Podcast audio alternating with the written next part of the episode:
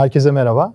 İstifa ettiren fikirler video serisinin yeni bir bölümüyle karşınızdayız. Ee, Bugün İsa Bey benim konuğum. İsa Bey'in çok enteresan, ilginç bir hikayesi var. Yani beni çok heyecanlandıran ve aslında detaylarını öncesinde çok fazla konuşmadığımız için çok fazla bilmediğim ve ilgiyle dinleyeceğim enteresan bir hikayesi var. Kısaca şöyle özetleyeyim. Bir beyaz yaka çalışanı iken yani normal bir beyaz yaka maaşı alarak hayatını idame ettirirken şu an 10 milyon dolar değere sahip bir lojistik şirketinin patronu, sahibi, kurucusu kendisi. İnanılmaz bir süreç ve sıfır sermaye, hiç sermayesi olmadan sadece bir beyaz yaka çalışanı iken, sadece bir beyaz yaka maaşıyla geçinirken 10 milyon dolar değerinde bir lojistik şirketini hiç sermaye sahibi olmadan nasıl kurdu, nasıl bu seviyeye getirdi çok merak ediyorum. Biraz kendinden bahseder misin İsa? Yani çok da yani çocukluğuna gitmene gerek yok tabii ki. Yani e, üniversiteden belki başlayabilirsin. Hani Aynen. neler yaptın, beyaz yaka olarak nerelerde çalıştın. Buraları çok merak ediyorum. Çünkü gerçekten varış noktan yani en son vardığı nokta heyecan verici bir nokta. E, o yüzden birçok kişi de bunu merak ediyordur bence. Çok sağ ol Tuğer. Gerçekten girişimcilik zaten başlı başına heyecan dolu bir serüven. İnişleri, çıkışları var. Dolayısıyla önce mental olarak hazır olduğunuz anı e, keşfetmeniz lazım kendiniz. Tabii ben endüstri mühendisiyim aslında. Mesleğim endüstri mühendisliği. Her Türk genci gibi e, uzun süre bir e, sınav hazırlık maratonu, daha sonra üniversite. Ama bir miktar çocukluğa da gitmek lazım. Ş- Şöyle söyleyeyim, girişimcilik bir miktar çevresel etmenlerin e, sizi çok etkilediği bir e, durum söz konusu. Yani çocuklukta yaptığım iş ne olursa olsun mutlaka yazları bir şeyler satma hep olurdu. Heyecan olurdu. O aşılanmıştı. Bir de belki memleket Antep olması da önemli bir faktör olabilir. Genelde girişimciler olabiliyor hani. Antep'ten bizim çıkıyor genelde girişimciler. Yani böyle para tutmazlar kenarda. Genelde onu çalıştırma yönünde bir şey vardır. Yani Türkiye'nin e, toprağında da aslında bir girişimcilik geni var ama e, o bölgelerde de adı öne çıkan şehirlerden bir tanesi tabii. Biraz ona bağlarım. Tabii üniversite döneminde hep şey yapardım okurken. Hep gelir üreten bir şey e, mutlaka yapmaya çalışmışımdır. Hani hiç yoktan şunu yapardım. Giderdim üniversitenin pano, ilan panosunda ne var? Yani yeni bir burs aç, başvurusu var mı? Ya da üniversite yeni bir ilan açmış. Acaba kendime yeni bir iş bulabilir miyim? Ya da birine bir şey satabilir miyim gibi. Örneğin Isparta'da okudum ben. Davraz Dağı vardır. Kış geldiğinde insanları Davraz Dağı'na çıkartır. Oradan gelir modeli oluştururduk. Tabii bu girişimciliğe bizi itti. Üniversite döneminde yine e, öğrenci kulübü kurduk. Yoktu. Ya sürekli bir şeyler kurma merakı. Bir şeyi kurayım. Emin ol burada bir maddi beklenti yok. Yani bir şeyi kurmuş olmanın getirdiği bir heyecan böyle içten insanı tetikleyen bir mekanizma gibi oluyor. Yani bir şeyi kurmak, yani bir şeye sahip olmak, bir şeyin başında, bir şey, bir işin patronu olmak, para kazanma kaygısıyla değil de zevk aldığın için. Kesinlikle yani Anladım. o tatmin duygusu belki hani insanları Çok- çok önemli bir bilgi bu, tetikleyebilen. evet. Hani eğer kendini bu yönde motive e- edecekse arkadaşlarımız doğru bir yöntem. Yani beni hep bu motive etti. Emin ol çok net bir şey söyleyeyim sana. Maddi olarak hiç endişe duymadım. Yani para kazanır mıyım, kazanmaz mıyımın peşine hiç gitmedim şu ana kadar. Hep beni ne memnun eder? Ee, bir adım sonraya nasıl götürebilirim işimi diye. İşte üniversiteden çıkınca da tabii endüstri mühendisliği bitince tabii öncelikle en başında hep disiplinli bir üniversite ve öğrencilik hayatı geçirdim. Yani sabah herkesten daha erken kalkma, bu arada bütün başarı hikayelerinin altında belki kimse anlatmıyor ama çok çalışmak var. Yani birinci formül bana göre çok çalışmak. Dolayısıyla işte sabah erkenden kalkardım. O dön- O dönemler orada bir fabrika vardı. Oraya giderdim. Bu fabrikada neyi geliştirebilirim? Hiçbir sorumluluğum yok bakın. Bir staj okul verdiyse ikinci stajı ben nasıl koyabilirdim diye. Disiplinli bir üniversite hayatı aslında. O dönemde. Çalışkanlık var yani işin temelinde. Temelinde aslında. çalışkanlık var. Bence bütün O başarı çalışkan bir öğrenciydin diyebilir miyiz yani? Çalışkan bir öğrenciydim tabii. Çalışkan bir öğrenciydim. Sorumluluklarımı bilirdim. Ama bunun yanına bir de hani girişimciliği ekledim. Girişimcilik nasıl bir şey? Sizin sorumlu olmadığınız bir şeyi kendinizi sorumlu hissetmenizdir. Bu sosyal girişimcilik de olabilir. İlla bunu ticari olarak düşün, düşün- düşünmüyor olabilirsiniz. Hayvan hakları savunucusu olabilirsiniz. Bu da gerçekten saygı duyulması gereken bir girişimcilik. Üniversite dönemi gerçekten bu bağlamda hatta o dönem kendime bir video çektim. Tam mezun olurken bakın ben neler yaptım diye üniversitede. Ve bu videoyu beni işe alacak. Hani o dönemler tabii kendinizi pazarlamanız gerekiyor. Mülakata gittiğim her yerde bu videoyu izlettim. Bazılarına tuhaf geldi. Ya seninle mi uğraşacağız gibi geldi. Ama içten içe buna hayranlık duyduklarını da gördüm yani. Çünkü o dönemler herkes gibi rekabet fazlaydı. Yani bir kadroya 70 kişi başvuruyordu ve fark yaratacak bir şeyler bulmanız gerekiyordu. Ben bu farkı üniversitedeki zaten doldurduğum CV'mi iyi pazarlayarak kapattım ve gerçekten herkesin çalışmak isteyeceği Koç Holding gibi bir kurumun lojistik departmanında üniversiteden sonra işe başladım. Zaten endüstri mühendislerinin çoğu lojistik sektöründe çalışıyorlar genelde. Onun sebebi ne? Ben hani bunu merak ettiğim için soruyorum. Sen de lojistiği iyi bilirsin tabii. Ya, Uzun süre lo- lojistik çalıştın. Biliyorum da işte ben mühendisi. mesela endüstri mühendisi değilim yani sonuçta ama çok fazla endüstri mühendisi vardı. Mesela ben de bakardım lojistik sektöründe çok fazla endüstri Ya mühendisi lo- çalışıyor. lojistik çok girdisi ve çıktısı olan aslında bir matematik problemi. Yani baktığınız zaman bin tane girdisi, bin tane çıktısı var. Birilerinin bunu optimize etmesi gerekiyor. Tabiri caizse hesaplaması gerekiyor. O kafa yapısına sahip de endüstri mühendisi. Ee, kafa yapısından ziyade o disiplinde eğitim Disiplin. alıyorlar. Yani e, dersler ona yönelik. Endüstri mühendisliğinde lojistik dersleri vardır mesela anlatılır. Dolayısıyla hani insanlar da yönde işte lojistikte, bankalarda falan çalışırlar. Hani endüstri mühendisleri dinliyorsa onlara da ne- nerede öğrenci arkadaşları varsa nerede çalışacaklarını şey yapsınlar. Velhasıl askerlik. Askerlikten sonra Koç Holding'de hiç iş aramadan o dönem e, Koç Holding'de ben işe başladım. Peki Koç Holding'e gelmeden önce şunu merak ediyorum. Şimdi dedin ya hani hep bir girişimciydim. Hep böyle bir şeylerin sorumluluğunu almaya çalıştım. Ee, para kazanma kaygım yoktu. Ya birçok kişi ben hani sohbet ettiğim birçok kişi buna ben de dahilim.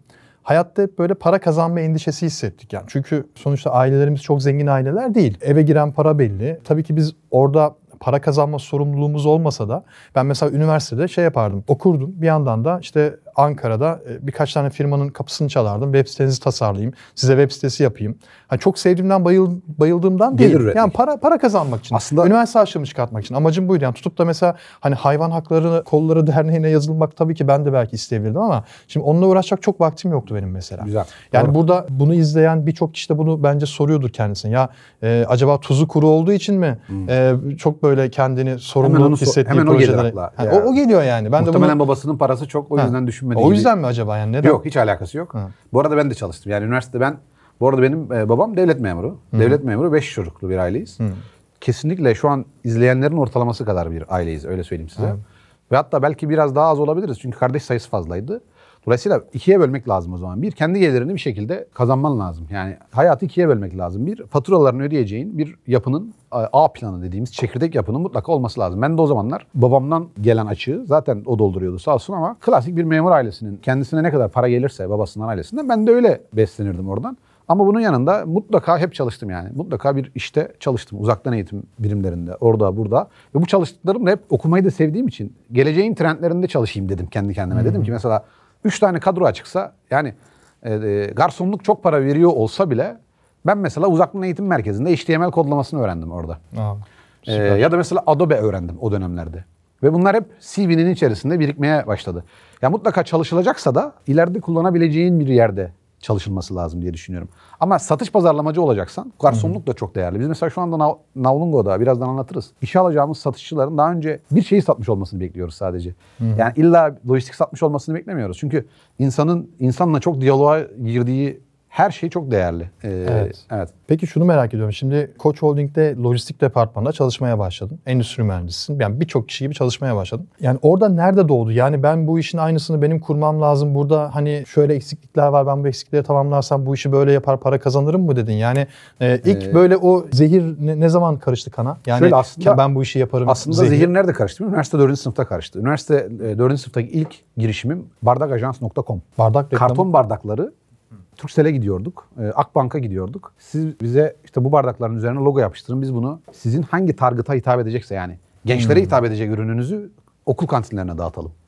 Bedava dağıtalım.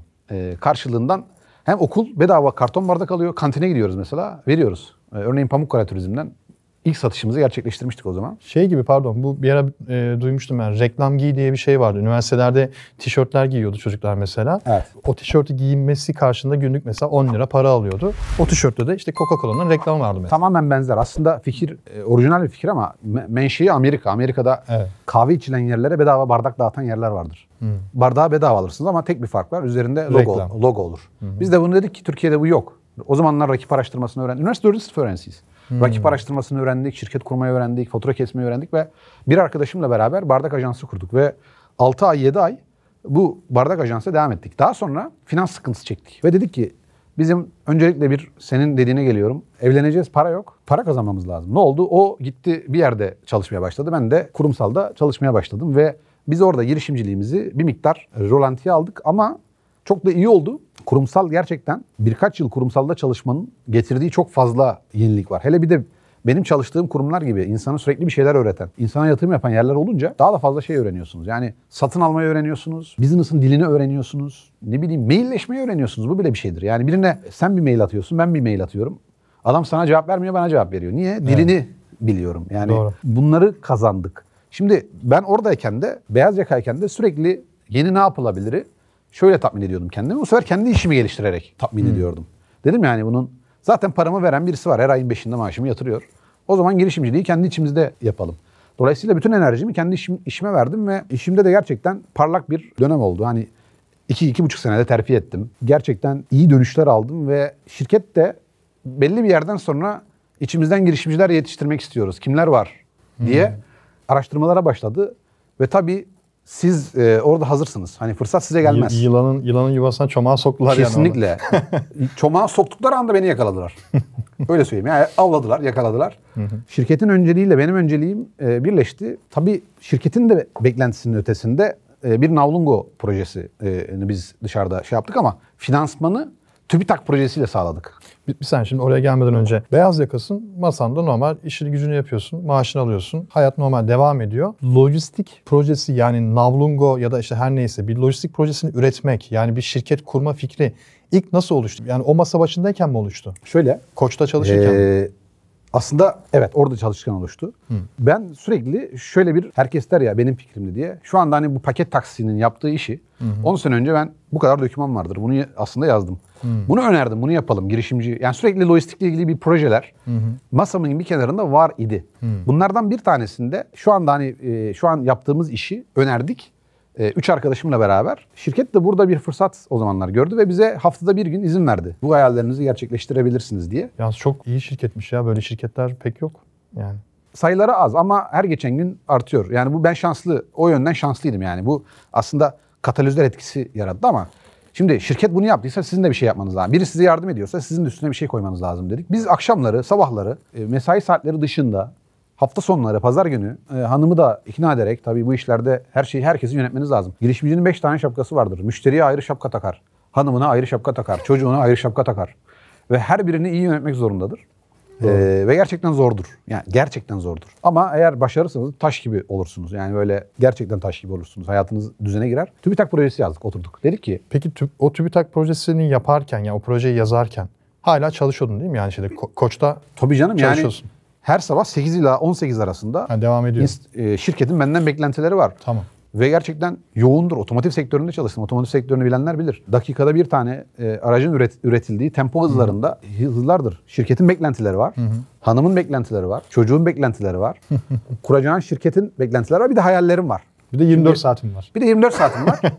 bir de sağlık problemin olabiliyor. Ne bileyim annen var, baban var, kardeşin var, maddi sıkıntıların var. E, bazen risk alacaksın, alamıyorsun. Ya ben bu riski nasıl alayım? Yani çocuğun okul parasını ödeyemezsem gibi kork- korkularım var.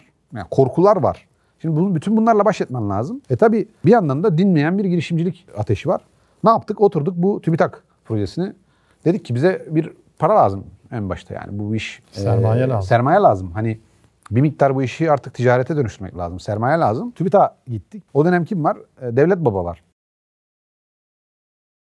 Onun bildiği dilden gitmeniz lazım. Ha. Onun dilinden nasıl konuşulur araştırdık. Yani sonuçta dedim yani her şeyin başının şifresi çok çalışmak. Yani o projeyi masa üzerinde, kağıt üzerinde çıkartıp TÜBİTAK'a sunuyorsunuz. Benim böyle bir projem var. Bana sermaye ver. Aynen öyle. O size sermaye veriyor. TÜBİTAK'ın proje kodları var. Diyor ki sen hayatında hiçbir şey yapmadıysan şu kodlu projeyi yapabilirsin. Biraz geliştirdiysen bu kodlu projeyle gelebilirsin. Bu projenin ama 16 sayfa dokümanı var. Bunu böyle yazmalısın, bunu böyle yazmalısın denen sadece ne yapacağınızı anlatan dokümanları var TÜBİTAK'ın. Ve TÜBİTAK, TÜBİTAK'a gittik şunu dedik. Dedik ki hani Türkiye'de hatta dünyada bu lojistik satın alma işleri uçak bileti ve otel kira, otel rezervasyonu gibi basit değil. Evet. İhracatçı sağda solda 100 tane maille, be- 5000 tane telefonla kendine lojistik fiyatı almaya çalışıyor. Senin lojistik geçmişin var. Bilmiyorum. kat- Kesinlikle. katılıyor musun? Doğru, doğru. Dedik ki ya bunu basitleştirmemiz lazım. Dedi bunu siz mi basitleştireceksiniz? Evet biz basitleştireceğiz dedik. Nasıl yapacaksınız? İçimizde benle beraber iki tane arkadaşım vardı. Bir tanesi teknik bir arkadaş. Bir tanesi satış tarafında. Ben de lojistik biliyordum. Üçümüz de bir el ele verdik. Üç, üç tane arkadaşımız. Dedik ki bak bu ekiple yapacağız. Üç kişiyiz sadece. Yalın kılıç. Neyiniz var? Hiçbir şeyimiz yok.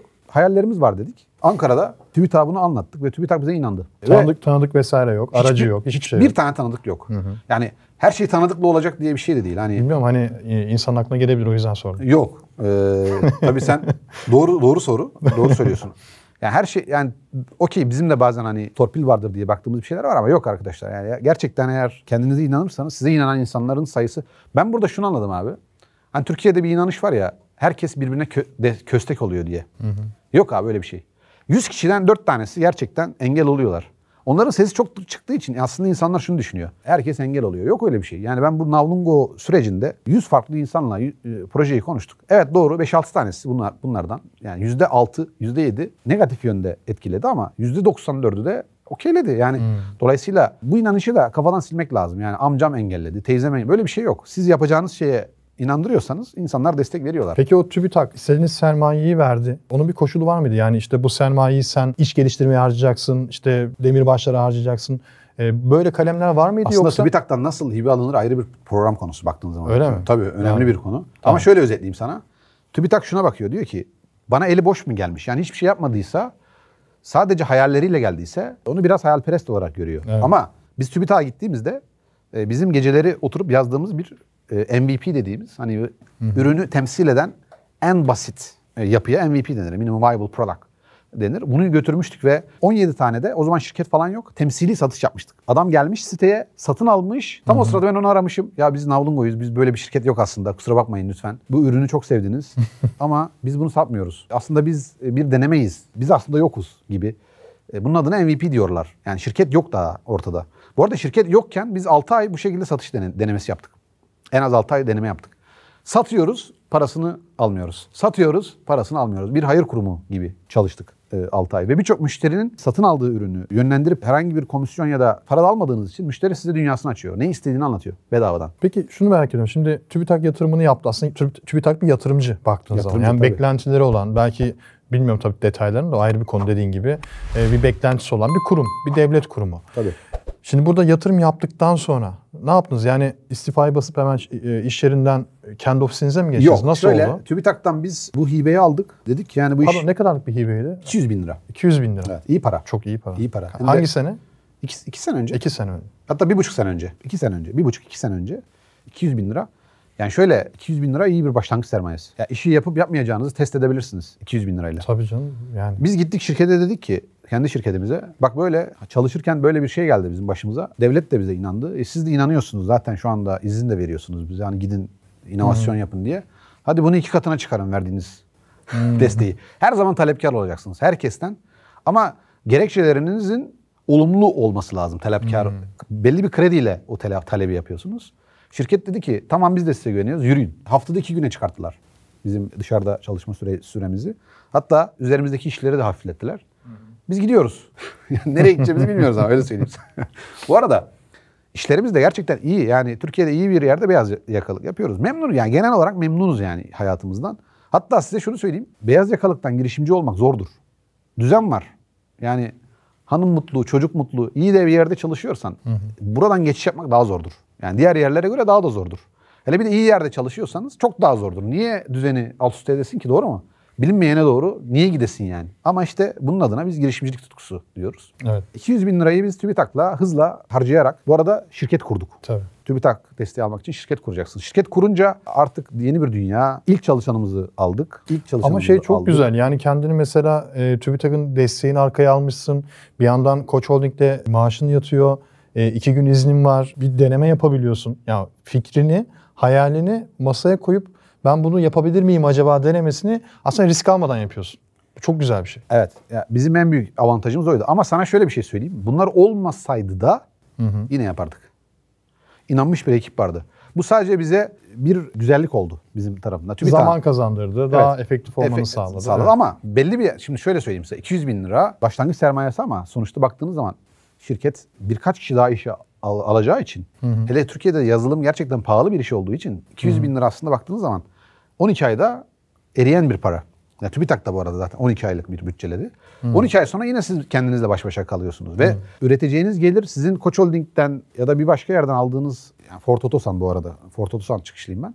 Aldığınızdan daha az. Yani maaşsız kalma riskiyle baş başa bir karar vermek zorundasın. Doğru. İşte aslında şeytanın e, bacağının kırıldığı yer orası. Hı hı. Ya o şey çok önemli ya. Yani bunu ben de geçmişte yaşadım. Birçok yaşayan çevremde insan da var. Ve duyuyorum da çok sıklıkla. Ee, diyorlar ki ya ben maaşsız kalırsam yani bu ay kiramı ödedim hadi bir şekilde ödedim. Hani maaşsızım. Öbür ay da ödedim. Birikimlerim var vesaire örnek veriyorum. Üçüncü ay kiramı ödeyemezsem ne olur? Yani dördüncü ay işte çocuğuma isteklerini alamazsam ne olur? O kadar kritik bir şey ki bu. Yani istifa etmek, işten ayrılmak hani olur mu, olmaz mı? E, o kararı vermek çok Ben orada zor yani. ben böyle durum- zor. böyle durumlarda şöyle karar alıyorum. En kötüyü düşünüyorum. Yani diyorum ki mesela 15 ay maaş almamayı ne, neyi göze alıyorum diye. Neyi göz alıyor? Neyi göze alıyorum diyorum. Risklerim nedir Tabii. diye bakıyorsun. Neyi göze alıyorum? Ve bir exit planı, çıkış planı da yapıyorum kendime. Ben orada o dönemler eşime dedim ki biz e, bu süreçte minimum 15 ay, 16 ay ne kadar dayanabiliriz? Hani bir miktar birikimimiz oldu. On, sonuçta 9-10 senedir çalışıyoruz. Ne kadar dayanabiliriz? Ben dedim ki kendi kendime 12 ay artı eksi 3 ay 15 ay koyuyorum dedim bu işe. Kendim 15 ay mı koydum? Eğer ben 15 ay tek kuruş bile kazanmasam bile ben bu işi yapacağım. Ama 16. ayda ben artık bir exit planı yapmak durumundayım. Tekrar kurumsal hayata dönerim diye. Benim motivasyonum bu şekildeydi. O zaman şunu diyebiliriz yani birçok kişi de mesela kafasında hayalinde bir proje varsa bir, bir- yani illa yatırım al- alması gerekmiyor zaten. Kaç ay dayanabilir onu önceden planlaması gerekiyor. Bu planlama önemli. Bu planlama maddi olduğu kadar maneviydi zaten. Yani Tabii, ben tabii. fiziksel bunu en başında bir kağıda yazıp hatta altına imza attığınız ve duvarınıza yapıştırdığınız zaman ben 15 ay bu işten çıkmayacağım dediğiniz anda beyin de e, örgütlüyor kendisini. Ve 15 ay dayan- dayanırsınız o işe. Bunun garantisini vereyim size yani. Dolayısıyla bunu bir kağıda yazın ve duvarınıza asın. Ben 15 ay abi parklarda 15 ay güzelmiş ama ya ben ben de yapmıştım öyle bir plan çok eskiden. Galiba 4 ay mı 3 ay mı neydi yani. öyle bir şey. Yani Ama- dedim ki 3 3 ay dedim 3 ay dayanırım. Ee, içerideki para idare eder ama 4. ay yok. işte o tamamen sizin kişisel şeyinize bağlı. Aynen. E, ama 3 aya dürüst olmak lazım az bir zaman. Yani Çok battım zaten o yüzden. yani 3 ayda çok şey olmuş. Yo ben şaka yapmıyorum ya. 3-4 kere bir iflas vermişimdir yani 3-4 kez. Senin başarı Ya çok- ya senin başarı de ayrıca çekmek lazım. Ben-. Onu da söyleyeyim yani. Onu. Ama bir moderatör koymak lazım buraya. Tabii. Ya zaten şimdi ben daha önceki benzeri konuklarda da aynı şeyi söylüyorum. Yani buradaki başarısızlıklar, if- iflaslar, işte olumsuz olan her şey aslında bize bir şey katıyor. Yani bir daha onu yapmıyorsun. Kaçıncı denemende? bir daha onu yapmıyorsun. Kaçıncı abi. denemende Ya oldun mesela? Ş- şöyle söyleyeyim abi. Şimdi sen ayakkabı giyiyorsun ayağına. Girdim vurdu ayakkabı değil mi? Ayağını acıttı. Dedi ki ya hani yeni aldık belki o yüzden hani vurdu. O yüzden e, acıttı ayağımı. İkinciye giy- giyiyorsun ayakkabıyı. Bir daha acıtıyor. Ulan üçüncüye niye giyiyorsun o zaman? Hani yani sonuçta canına ayağına kastın yok. Üçüncüye o ayakkabıyı giyme. Ya bu işte öyle. Yani yanlış yapa yapa, hataları yapa yapa. Yani ben bunu yaptım olmadı, yaptım olmadı. O zaman bir daha niye yapıyorsun aynısını? Ya baş- Kesinlikle. başka bir şey yap. Yolu bir de sol taraftan dolan. Niye sağdan dolanıyorsun? Aynı şeyleri yapıp baş- farklı sonuçlar yani, bekleme. Yani aynen öyle. Yani o çok önemli zaten. Girişimcilikte yani illa girişimci demek de böyle e, deli cesaretiyle her şeye atlamak, her şeye dalmak. Öyle algılanıyor e, aslında. Değil yani öyle Değil, değil. değil. Tamamen sistematik ya. Şimdi sen endüstri mühendisi olduğun için bu özelliğin sende daha gelişmiştir. Yani kağıt üzerinde bir şeyi sistematik bir şekilde çıkartabiliyorsundur ama e, birçok insan buna ben de dahilim duygusal düşünüyor. Ya diyor ki ben diyor ya 4 ay kendime zaman koydum. 5. ay bu işi başarmazsam ele güne e, karşı ne diyeceğiz? Eşe dosta ne diyeceğiz?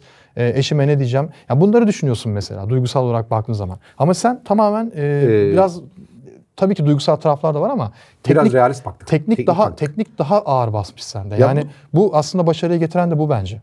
Girişimcilikte şöyle bir şey var. Önümüzdeki 12 ay kazanırım dediğinin yarısını kazanırsın. Ve önümüzdeki 12 ayda harcarım dediğinin iki katını harcarsın. Dolayısıyla her şeyi çarpı 2 ile. Yani bir şeyi 3 ayda bitiririm dediysen kesinlikle 6 ayda bitirirsin. Çok net söyleyeyim yani. Eğer fark, farklı iddia eden varsa toplantı sonunda mailimi vereyim. Ona bir kahve ısmarlayayım yani. Ee, hele özellikle maalesef iş yapış şekli olarak biraz zor olan bir ülkede Türkiye. Türkiye'de bunu 2 ile çarpılabilir yani. Girişimcilik ekosistemi her ne, her ne kadar gelişse de hala istenilen noktada değil Türkiye'de. Peki sonra ne oldu? Yani tamam TÜBİTAK para verdi, şirket kuruldu, iş yapılmaya Şirket, başlandı. şirket bize sordu. Dedi ki ya tamam ya devam. Şey Koç Holding. Ko- tabii. Ford Otosan. Ha ya çık git ya da E, tabii. kal çalış. Ya bir karar Ha. ya bir karar vermeniz lazım dedi. tabii bunu eyvah. tamamen sevecen olarak soruyor. Yani isterseniz gidin orada devam edin. isterseniz artık dananın kuyruğu kopacak. Yani anlatmaya çalıştım. Herkesin pür pak hayatı yok. Ve biz bu kararı verdiğimizde gerçekten de Karar Ee, verdiğinizde iki ortak herhalde. üç mi? ortak. Üç ortak. Üç ortak. Üç tane. Üçünüz aynı departmanda Yok çalışıyorsunuz. farklı departmanlarda. Farklı departman. Ve bu kararı verdiğimizde bir biz neredeyse gelir üretmiyorduk Navlungo'da. Yani çıktığının ertesi günü şirketin hani se- seni karşılayacak, önceki hayatını verecek bir yapısı yoktu. Tahmin ediyorum ki TÜBİTAK'ın verdiği parayı da zaten alıp cebine koyabileceğin bir para değil. TÜBİTAK'ın parasını zaten biz hiç almadık. yani biz alamıyorsun yani herhalde yatırım amaçlı kullanıyorsun. Yazılımcılara işe, işe alıyorsun Tabii. ve kime nasıl ödediğin çok iyi denetleniyor. Tabii. Dolayısıyla TÜBİTAK'ın parasıyla öyle bir e, du- durum da söz konusu. Yani geçinemezsin. Öyle bir E, şeyin tabii. yok. Bir de zaten o yazılım maaşlarına e, yazılım e, ilk yazılım ekibi kurduk işte. Daha sonra bir o dördüncü ortak arkadaşımızı Amazon'da işe kabul edilmesine rağmen ikna ettik. Bir arkadaşımızı, bilgisayar mühendisi ve gerçekten çok iyi bir bilgisayar mühendisi arkadaşımızı bir gün evinin yanındaki Starbucks'a davet ettik. Dedik ki yani biz üç kişiyiz ama ya- yarı maaşıyla çalıştırmak zorundayız. Yani ikna etmek zorundayız.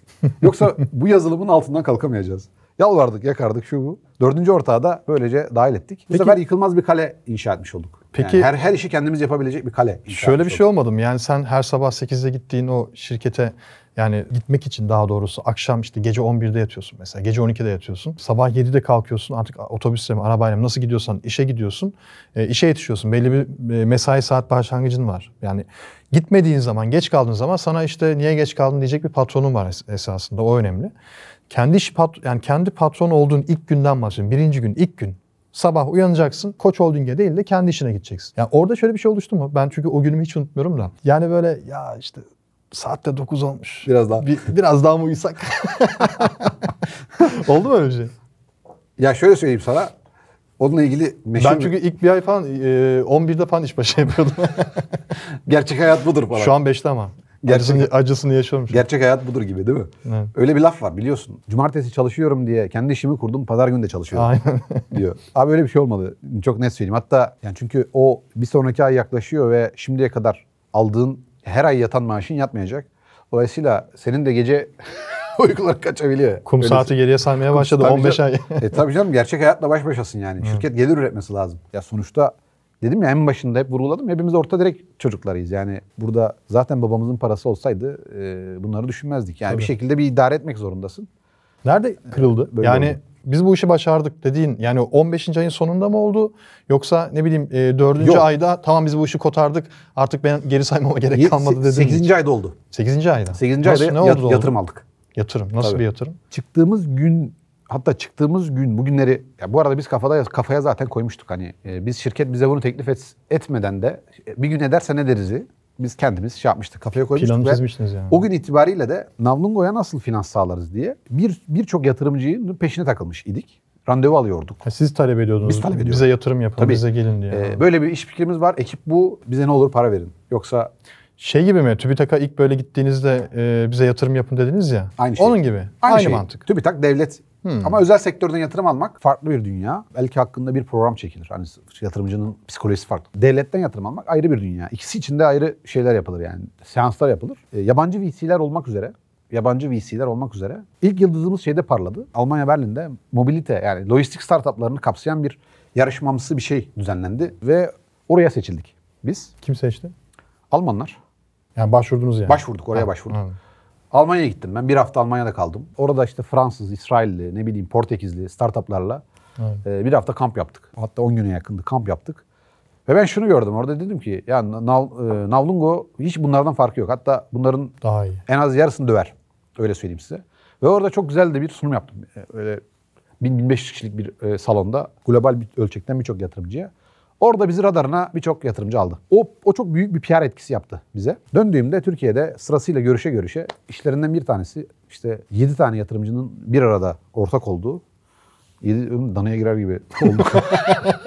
7 rakamı. Birkaç yerden yatırım teklifi aldık ve bir tanesini biz seçtik. 8. ayda başımıza bu geldi. Peki orayı unutma. Bir, bir şey soracağım. Almanya Berlin dedin. Orası tam olarak bir yarışmaydı değil mi? Hani fuar gibi bir yer değildi.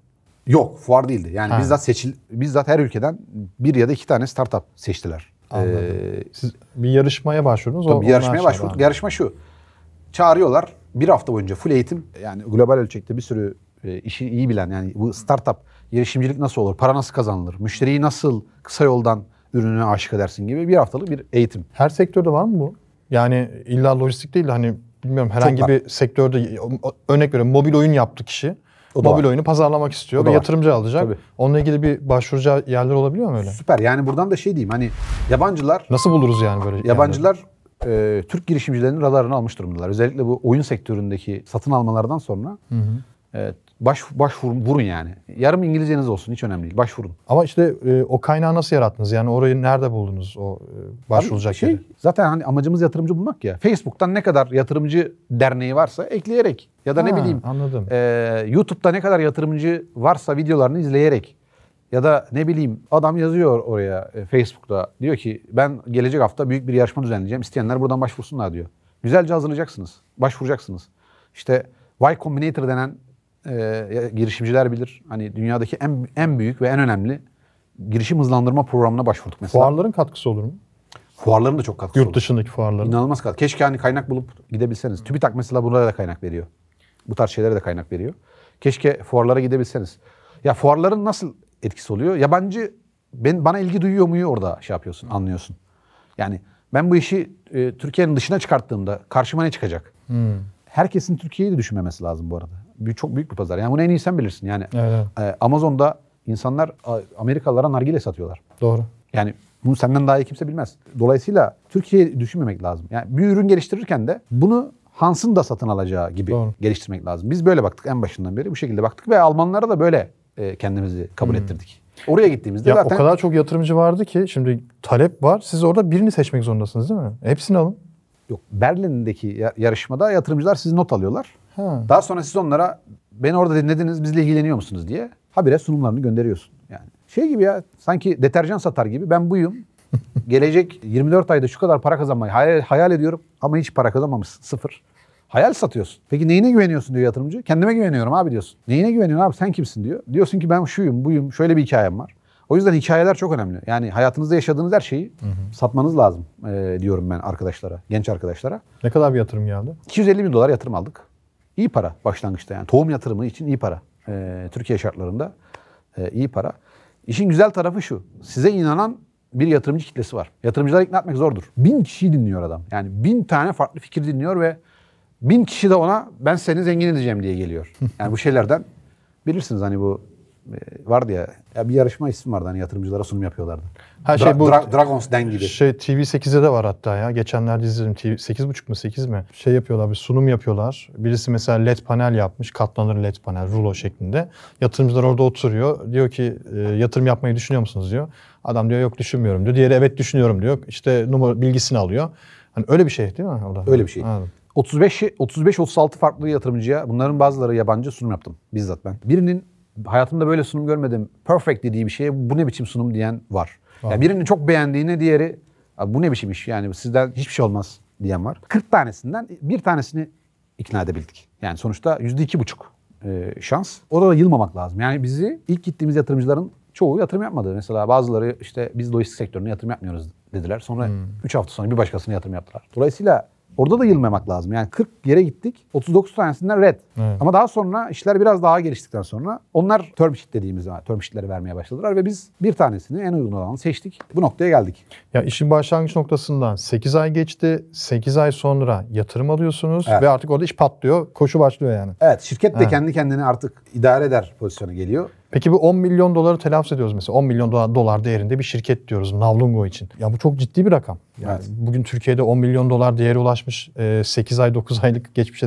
yani 1 yıllık geçmişe sahip çok az şirket vardır. Evet. Ya çok güçlü sermaye ile kurulmuş şirketler vardır ya da e, farklı şirketlerin altında oluşturulmuş markalardır. Evet. Sıfırdan, sıfır sermaye ile işte sunumlar yapıp TÜBİTAK'tan yatırım alarak, e, yabancı sermaye desteğini arkanıza alarak bu noktaya işin gelmesi bence işin yani projenin çok sıkı ve sağlam bir geleceğe sahip olmasına kaynaklanıyor. Peki 10 milyon yani şimdi 8. ayda 250 bin dolar. Cepte var 250 bin. Geçmişte de TÜBİTAK'tan var 200-400 neyse. Ee, ve 10 milyona ulaşması, 10 milyon dolara ulaşması için ciddi bir atılım olması gerekiyor Evet. burada. O baş kaldırış, o atılım ne zaman başladı, nasıl oldu, ne oldu da oldu? Pandemiyle oldu. Pandemi. Tabii. Pandemiyle oldu. Pandemiyle beraber biz çok ciddi pazar yeri satıcısına hitap etmeye başladık. Yani Amerikalılar her şeyi tırnak makasını bile biliyorsunuz evden e, sipariş veren e, bir halk idi. Onların sayısı 5'e çıktı. Ya 5 kat arttı. Aa onlara şey de ekledi. Polonyalılar da eklendi. Onlara Almanlar da eklendi. Amerikalılar zaten satın al- alıyordu. Bütün dünya internetten bir şey almaya Evet. çalıştı. Bizim girişimcilerimiz de Türk yani bu Amazon'da, Etsy'de, Alibaba'da, AliExpress'te satan girişimcilerimiz de senin de en büyük katkılarından bir tanesi senin var. En az 40 tane eğitim videom var. İşte seni izleyenler satmaya başladı. Seni izleyen, satmaya başlayanlara da biz destek olduk lojistik tarafında. Yani sen nasıl satacaklarını anlattın. Biz de nasıl gümrük yapacaklarını, nasıl lojistik yapacaklarını an- anlattık. Ve her geçen gün çığ gibi girişimci geldi. Ee, ve bu girişimcilere sayıları binleri aşan, yani 2000, 2000'in üzerinde müşteri şu anda Navlungo'dan aktif satın, satın al- alım yapıyor. Bunlara örneğin dünyanın 190 ülkesine çeşitli yollarla nasıl ulaşacakları ile ilgili bir sistemimiz vardı. Cuk diye oturdu. Yani büyüyen pazar, büyümekte olan Navlungo'ya cuk diye oturdu. Bunun adına tam olarak ürün pazar uyumu diyoruz. Product market fit. Ve bununla beraber Navlungo bir boom etkisi yaptı. Zaten uçak bileti satın alır gibi lojistik planlaması yapmak, kapıdan koliyi aldırıp işte o koliyi Almanya'ya göndermek mesela da Amerika'ya göndermek muazzam bir şey. Yani normalde hani bilirler işte bu işi yapan, e-ticaret yapan kişiler özellikle e-ihracat yapanlar. e, siz küçük bir koli bile gönderecek olsanız e, uğraşıyorsunuz. Yani o koliyi alıyorsunuz kargo şirketine işte yurt içi kargoya veriyorsunuz. E, o asıl gönderi yapacak olan işte FedEx'e mesela atıyorum. E, onun deposuna ulaşmasını bekliyorsunuz. O FedEx Yanlış alıyor onu götürüyor. Ha, e, yanlış dolduruluyor, e, eksikler oluyor, Oluyor. işte proforma fatura konması mı gerekiyor, günlük İhracat. beyannameleri işte ne olacak, işte mikro ihracat mı yoksa işte numune mi gönderilecek? Yani bu gibi detaylar çok fazla büyük karmaşa. Çok ben büyük karmaşa. tabii ki bildiğim için sistemi, çok iyi kullandığım için de tüm o karmaşaları ortadan kaldıran, biraz da uçak bileti rezervasyonu yapar gibi dediğim gibi kolaylaştıran bir sistem haline geldi zaten. Evet. Ee, o da tabii ki pandemi döneminde insanlar dışarı çıkamadığı için. Yani kolilerini gidip de ben bunu işte Amerika'ya göndereceğim diye bir koli peşine dışarı çıkamadığı için de aslında Navlungo da burada parlamış oldu. Evet parlamış oldu. Anladım. İstanbul'da ve e, Türkiye'nin 16 büyük ilinde kapıdan alma servisi mesela o anda Aynen. getirdik pandemide. Yine PTT'nin Covid nedeniyle çalışamadığı dönemde de PTT'ye bir alternatif olduk. Yani biz PTT'nin çalışamadığı bir dönem oldu Covid'de. O dönemlerde biz mesela bir şekilde o 16 tane e, şehirden İstanbul'a binlerce kargo getirdik. Hatta on binlerce kargo getirdik ve bunları doğru kanallarla çıkarttık. Ocaktan Aralık ayına şöyle söyleyeyim sana. Çıkan kargo sayısı 45-50 kat arttı. Ocaktan Aralık ayına kadar Tabii. yani bir senede. Bir senede yani 50 katın üzerinde bir artış oldu. Günde kaç koli çıkıyor mesela? İşlem diyeyim. Koli demeyeyim de işlem. Yani günde ortalama 1500 2000 civarında. 1500-2000 arası işlem var Tabii günlük. işlem var. İşlem var. Ve aylık orta, ayda ortalama 30 bine yakın e, teklif üretiliyor Navlungo'da. 190 şirket e, Navlungo'da ayda binlerce teklif üretiyor. Yani ben hep şunu söylüyorum. Bu pandemi olmadan önce de bunu söylüyordum. Ee, yıllar evvel de bunu söyledim. Ee, ki lojistikle ben de çok yakından alakalıyım. Sonuçta lojistik sektöründe ben de bulundum uzun bir süre. Dünyada her şey bitse, yani her şey bitseden kastım da bilgisayarlar atıyorum raflardan kalktı. Petler geldi, iPad'ler geldi. Her şey dokunmatik oldu. Klavye bitti örnek veriyorum. Ne bitmez? Gıda bitmez değil mi? Sonuçta yemek yemek zorundayız. Ne bitmez? Ee, lojistik bitmez. Niye? İnsanlar sürekli bir şeyler alacak, bir şeyler verecek. Evet. Bunları alıp verirken de bu malların bir yerden bir yere yürümesi lazım. Ama lojistik bitme- bitmez ama lojistiği bitirmeyecek olan, devam ettirecek ve sürekli e, yeni kulvarlara koşacak olan şey de teknoloji. Teknoloji. Yani o teknolojiyi üretmek, uçak bileti rezervasyonu yapar gibi kolay bir sistem kurmak gerçekten yani tebrik ederim güzel bir sistem. Ki bunda zaten seninle zaten tanışma hikayemizden sonrasında geliştirdiğimiz o Tuger Lojistik projesi de Evet. zaten gerçekten e, verimli, faydalı oldu. Bizim Amazon e, satıcıları özellikle Amazon'a, Amerika'ya, işte Almanya'ya, farklı ülkelere e, ürünlerini gönderenler zaten sen kullanmaya başladı. Tabii tabii Tuger Lojistik'in şu an lansmanı yapmadık ama bizim web sitesinden zaten şu an kullanılabilir Bu arada durumda. Tuer zaten lojistik kökenli. Evet. Hatta bazı şeyleri benden iyi biliyor olabilir. Yok estağfurullah. Eki- bir de ekibi var. Yani e, büyük de bir ekibi var. Dolayısıyla kendisine biz e, şey sağladık. e, altyapı sağladık. Aslında sadece altyapısını sağladık. Bayağı da kullanıyorlar galiba Evet şu an evet. değil mi? Yani Tuer Lojistik e, şeyden bizim web sitesinden Tabii giriş tabii çok kullanıyorlar. kullanılıyor. Evet. Oraya el atması gerektiğini hep söylüyorduk kendisine. Ee, yakında anlatır. Sürprizi ben kaçırmayayım. Yani. Tuer Lojistiği, kur, Tuer Lojistiği geliştirdi. Kurduğu zaten lojistiği gerçekten iyi biliyor. Ya zaten Ee, sizin yazılım altyapınız, sizin o Biz de yazılım altyapısı teknolojiniz, tabii tabii o teknolojiniz zaten arkada büyük bir değer katıyor ki ben Türkiye'de pek bir örnek görmedim buna benzer. Ee, yurt dışında yakın örnekleri var belki ama yine de bu kadar yani kullanan biri aynı zamanda kullanıyorum da ben zaten aktif olarak. Evet. Kullanan biri olarak söyleyebilirim ki yani bir örneği yok. Mesela abi örnek vereyim ben Kastamonu'nun bilmem ne köyünde yaşayan bir adamım. İşte e, çeşit çeşit ürünler yaptım. Amazon depolarına göndereceğim. E-ticaret işte yapacağım. Depo, Amerika'ya göndereceğim. Veya işte Etsy'ye girdim ürünlerimi. Sipariş geldi. Müşterime bu işte bardağı benim kargolamam gerekiyor. Ama Kastamonu'dayım yani. Çok alakasız bir noktadayım. Dışarıda pandemi de var. Çıkıp da hani merkezi bir konuma gidip de paketimi bir yere bırakamam. Müşteriye ulaştıracağım paketi. Navlungo ile tanıştım. Ya da işte Tuger Lojistik'le tanıştım her neyse. Girdim tık tık tık orada siparişimi oluşturdum. E ne oluyor yani orada o süreci bir biraz da böyle detaylı anlatır mısın? Yani kolaylığı nedir bu işin? Öncelikle Kastamonu'da oturan arkadaş Etsy'de satıyor diyelim. Ee, zaten senin videolarını izleyerek Etsy'yi öğreniyor bir şekilde. Tamam öğrendi, Öğrendi. Satıyor, satışta Ve- yaptı. İlk sipariş geliyor ona. Bir tane kutu siparişi. Bu arada biz ona diyoruz ki sen sipariş gel ge- Navlungo'ya dükkan ismini yaz. Etsy'den sipariş gelirse biz hemen ona e, otomatik olarak kaç liraya göndereceğini, yani Etsy'ye bağlanıyoruz API ile. Kaç liraya göndereceğini, o kutuyu yani o, o ürünü hangi kutuya koyması gerektiğini ve koyduktan sonra da hangi gümrük belgelerini doldurması gerektiğini otomatik olarak oradan Navlungo ile sat ya da senin tarafında Tuger Lojistik'le gönder tuşuna bastığı anda o kutu için bir tane belge üretiyoruz. O belge aslında gümrük geçiş belgeleri. belgeleri. Ve müşteriye Etsy'de, Kastamonu'daki Etsy satana diyoruz ki tek yapman gereken bu kağıdı al ve bizim kuryemizi bekle. Başka bir şey yapmana gerek yok. Peki Etsy'de satmıyorsun. Amazon'da satıyorsan Aynı nasıl şey. Amazon'da zaten FBA sattıkları için orada bir entegrasyona gerek yok. Ona da diyoruz ki sipariş geldiyse sana Amazon'da Bilgileri gir. Bilgileri gir. Yani hı. onun otomatik yaptığını sen elle yap. Peki Eğer- sipariş değil de amcamın oğluna, Amerika'da yaşayan amcamın oğluna işte koli göndereceğim. elle gir. Onu da elle gireceğim. Bu İlla internet şu- sipariş olması gerekmiyor. Yok abi. bu, bu bardağa işte ben bir tane bardak göndereceğim. Eni şu, boyu şu, yüksekliği şu. İki, ta- iki tane koli, üç tane koli. koli Dört tane bardak gönderiyorum. Her birinin uzunluğu, ölçüsü şu. Niye gönderiyorsun diye soruyor Navlungo. Hediye olarak gönderiyorum diyorsun. Hediye olunca Hmm. olayın rengi değişiyor. Satış olunca olayın arka tarafta rengi değişiyor. Dolduracağı belgenin tipi, özellikleri değişiyor. Peki Ee, palet gönderiyorsam yani ya da şu masayı göndermek istiyorum mesela. Harika. Kocaman masa.